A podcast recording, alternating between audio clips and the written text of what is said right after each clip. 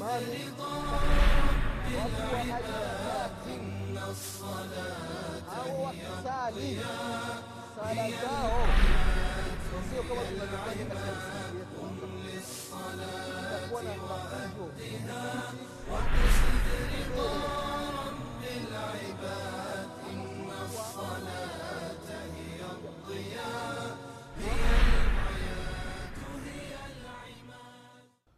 بسم الله الرحمن الرحيم. الحمد لله رب العالمين. الرحمن الرحيم مالك يوم الدين. إياك نعبد وإياك نستعين. اهدنا الصراط المستقيم. صراط الذين أنعمت عليهم. من النبيين والصديقين والشهداء والصالحين. غير المغضوب عليهم ولا الضالين.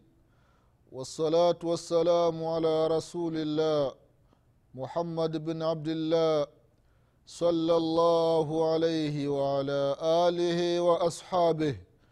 ومن سار على نج ومن سار على نهجه إلى يوم ينفق في السور فتأتون أفواجا.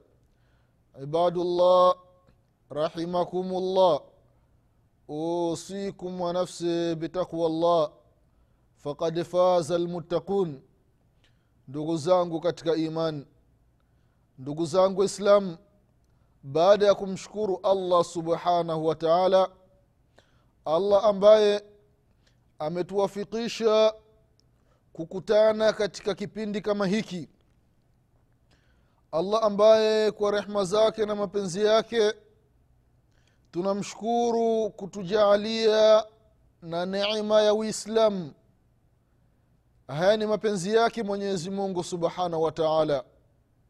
Rehma na amani za allah zimwendee kiongozi wetu nabii muhammadin salllahu alaihi wasallam pamoja na ahli zake na masahaba wake na waislamu wote kwa ujumla watakayefuata mwendo wake mpaka siku ya qiama ndugu zangu katika iman leo insha allah tutaendelea na kukumbushana katika mada yetu ambayo tumeianza katika siku zilizotangulia. Ni mada ya udhu. Leo insha allah tutaendelea na mada ya sifati wudhui nabii salllahu alaihi wasallam namna ya udhu wa mtume salllahu alaihi wasallam na tupo katika hadithi za fadla za udhu. Mwanadamu mwislam anapotawadha ni fadhila gani ni kitu gani anachopata? Huyu udhu unarejea kwa mwenyezi mungu subhanahu wa taala au manfaa ya udhu yanarejea kwa huyu mwenye kufanya hiki kitendo kwa insha allah tunaendelea na kukumbushana fadhila za udhu tukianzia na hadithi ya mtume muhammadin salllahu alaihi wasallam hadithi ya abdullah bn umar radiallahu anhuma anasema ya kwamba qala rasulullahi salllahu alaihi wasallam mtume anasema ya kwamba إذا توضأ أحدكم فأحسن الوضوء ثم خرج إلى المسجد لا ينزعه إلا الصلاة. لم تزل رجله اليسرى تمحو عنه سيئا. وتكتب له اليمنى حسنا حتى يدخل المسجد. ولو يعلم الناس ما في العتم والصبح لأتوهما ولو حبوا. Hadithi hii ndugu zangu katika iman ni hadithi tukufu. Hadithi inaelezea umuhimu wa udhu. Anasema mtume muhammadin salllahu alaihi wasalama katika hadithi ya abdallah bn umar radiallahu anhuma ya kwamba amepokea kutoka kwa mtume muhammadin salllahu alaihi wasalama ya kwamba idha tawadaa ahadukum atapotawadha mmoja wenu fa ahsana ludhua halafu akatawadha vizuri. Hii ni nukta muhimu ndugu zangu katika imani.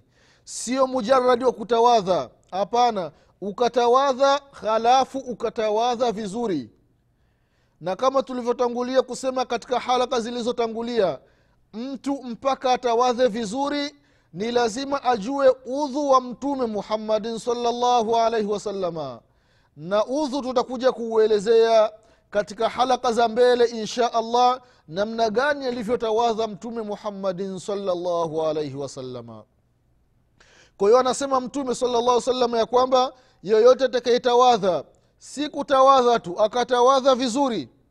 Baada ya kumaliza kutawadha halafu akatoka nyumbani kwake anaelekea msikitini. Hakuna kilichomtoa nyumbani kwake ni zaidi ya sala hakuna kilichomtoa nyumbani isipokuwa ni swala tu.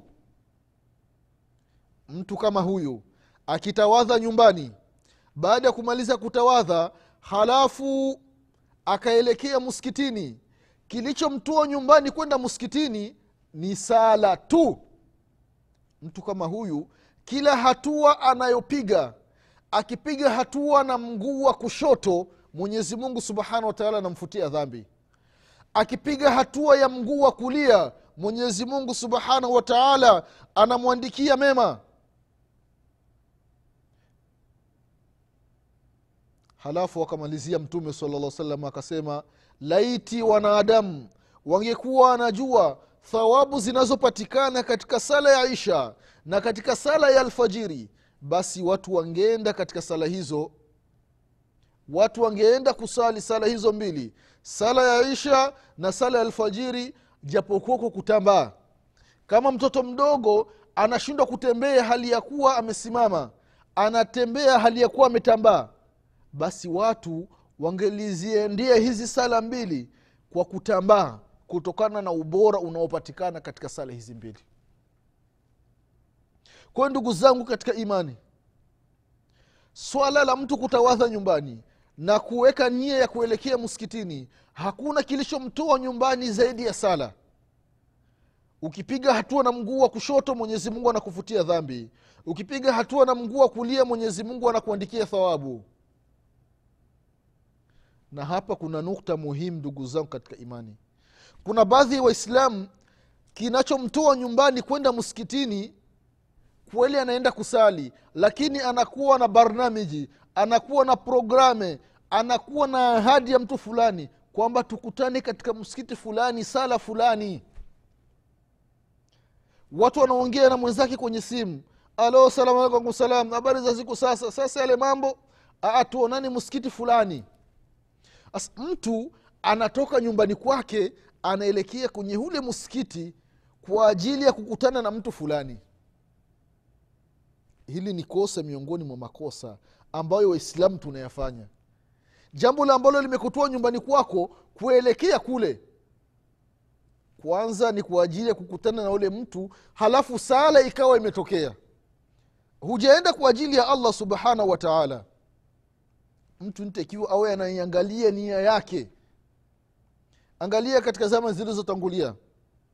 Watu wawili wanatembea barabarani. Wakati wanatembea ghafla wakapitisha jeneza watu wanaenda kuzika. Mmoja akamwambia mwingine e bwana watu wanaenda kuzika twende tukazike.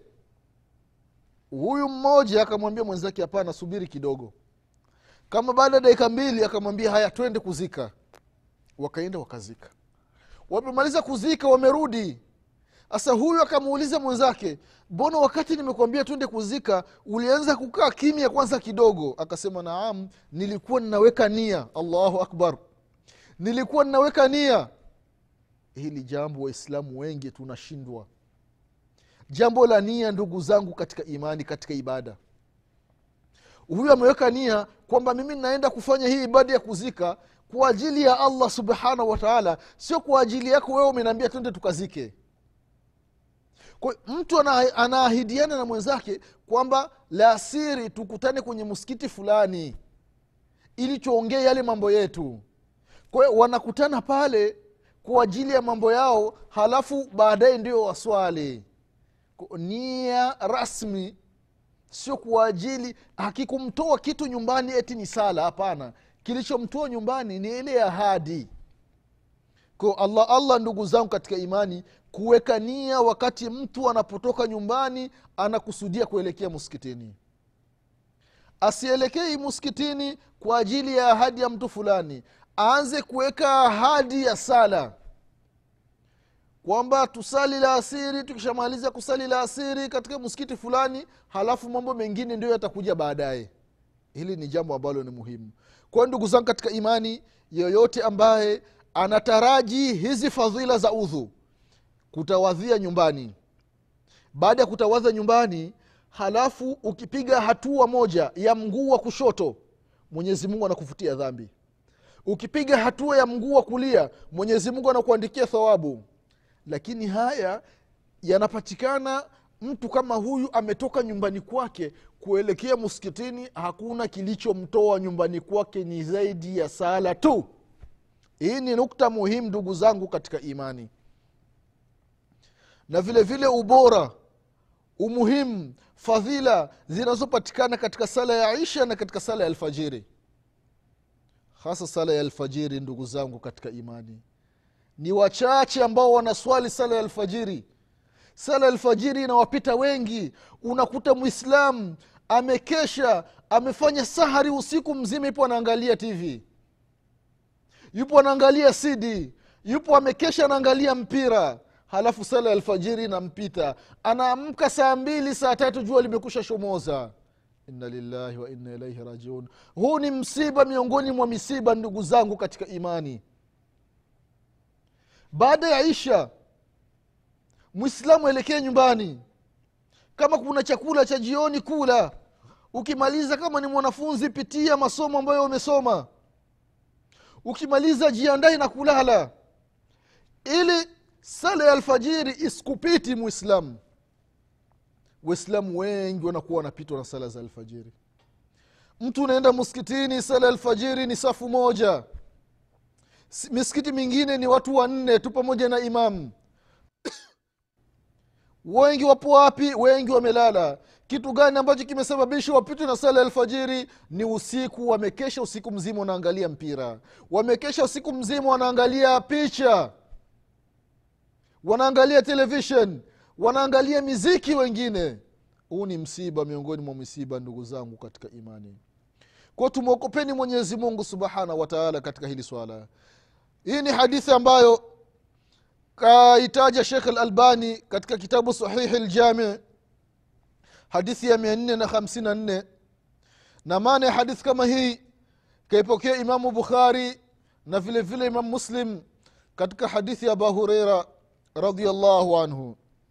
Vile vile ndugu zangu katika imani ukiangalia hadithi ya abu hureira anasema mtume salllahu alaihi wasallam ya kwamba man tawadaa faahsana lwudua thumma raha fawajada nnasu kad salluu atahu llahu mithla ajri man salaha wahadaraha la yankusu dhalika min ajrihim shaia allahu akbar. Allahu akbar angalia huu bora ndugu zangu katika imani. Hadithi ambayo kaipokea abu daudi na imamu nasai na vile vile katika sahihi ljami ya shekh lalbani rahimahullah. Mwislam ambaye atakaitawadha fa ahsana ludua halafu akatawadha vizuri. Baada ya kutawadha vizuri halafu thumma raha.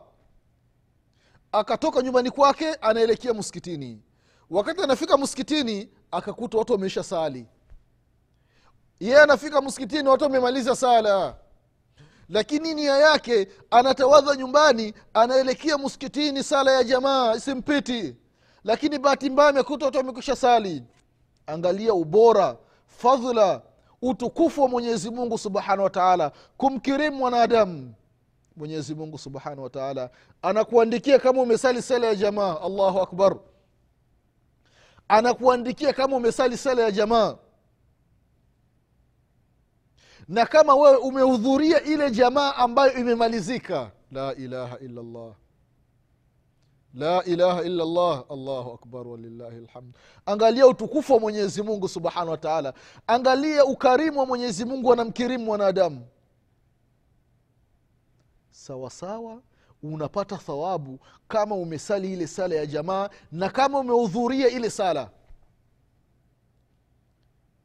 mwenyezi mungu subhanahu wataala hakunyimi malipo yako hata kidogo.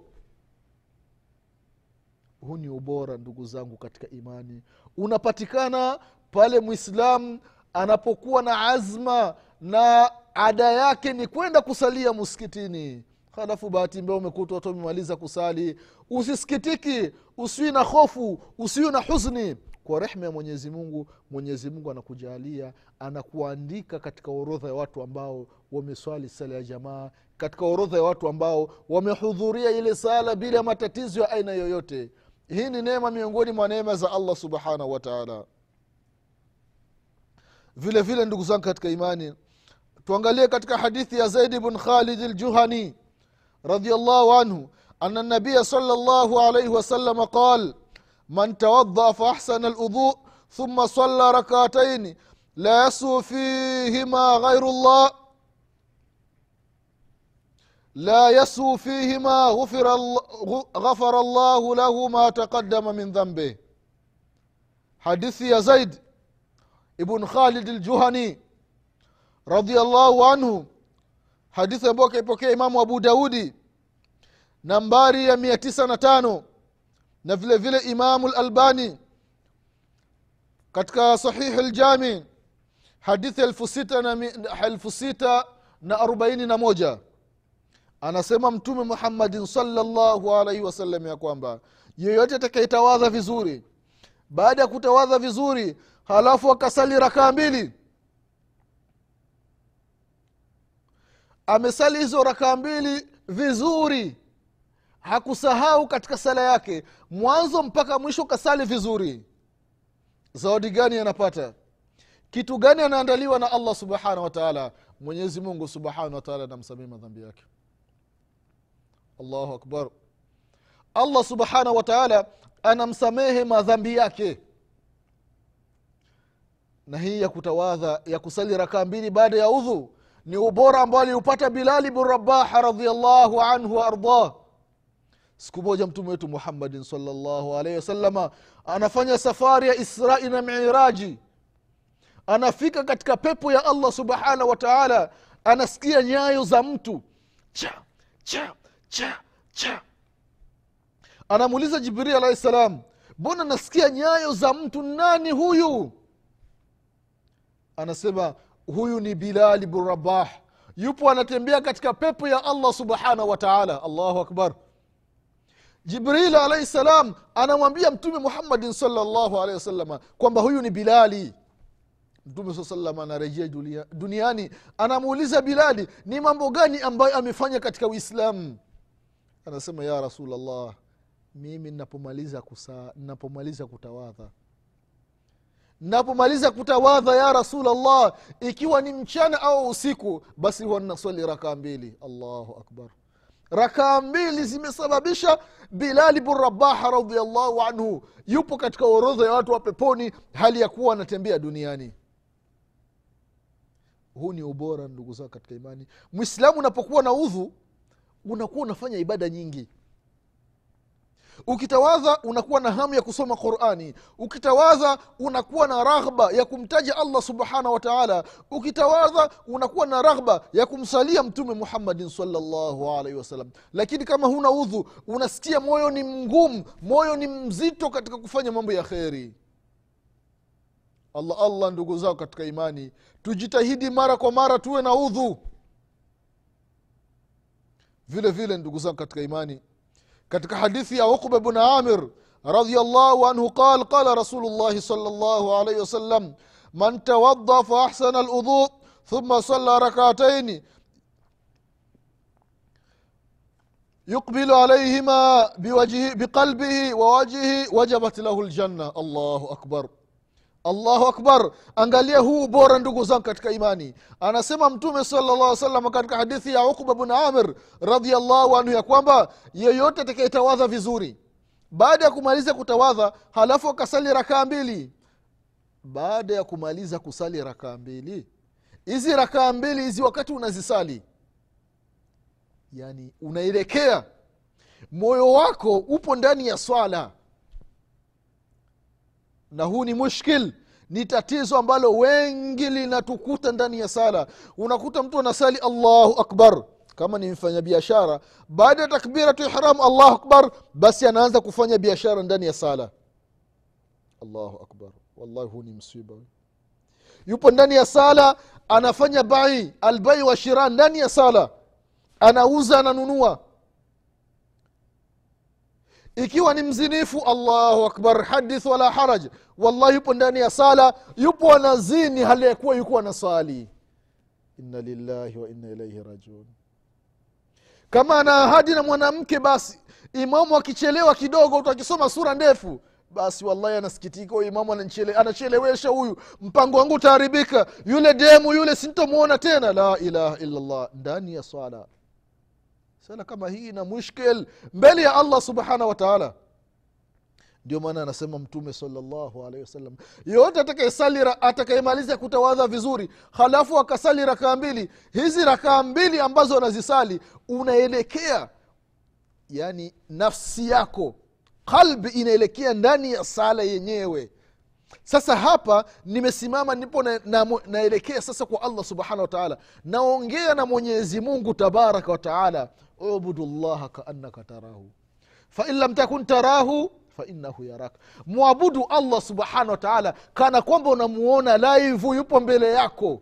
Na ikiwa kama humuoni mwenyezi mungu fahamu ya kwamba allah anakuona ikiwa unafahamu ya kwamba allah anakuona basi nitakiwa uwe na unyenyekevu. Kile kitendo cha kuingia msikitini yale mambo ya dunia yaweke nje mambo ya kuuza na kununua yaweke nje mambo ya wanawake fikra weka nje elekea kwa allah subhanahu wataala sasa hapa naenda kusimama mbele ya mfalme wa wafalme.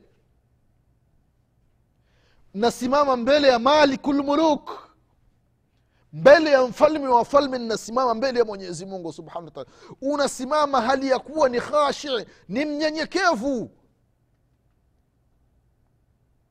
Unaelekea moyo fikra zako zipo ndani ya sala allahu akbar. Unafunga sala kwamba hakuna mkubwa aliyekuwa mkubwa zaidi ya allah subhanahu wataala hakuna ambaye anafaa kunyenyekewa kuabudiwa kuheshimiwa zaidi ya mwenyezi mungu tabaraka wataala inatakiwa mwislamu unafanya istishar.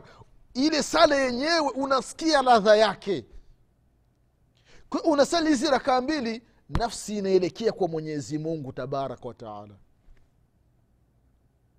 vile vile wajihi uso wako unaelekea mbele ya allah tabaraka wataala sio kama tunavyosali ndugu zangu katika imani.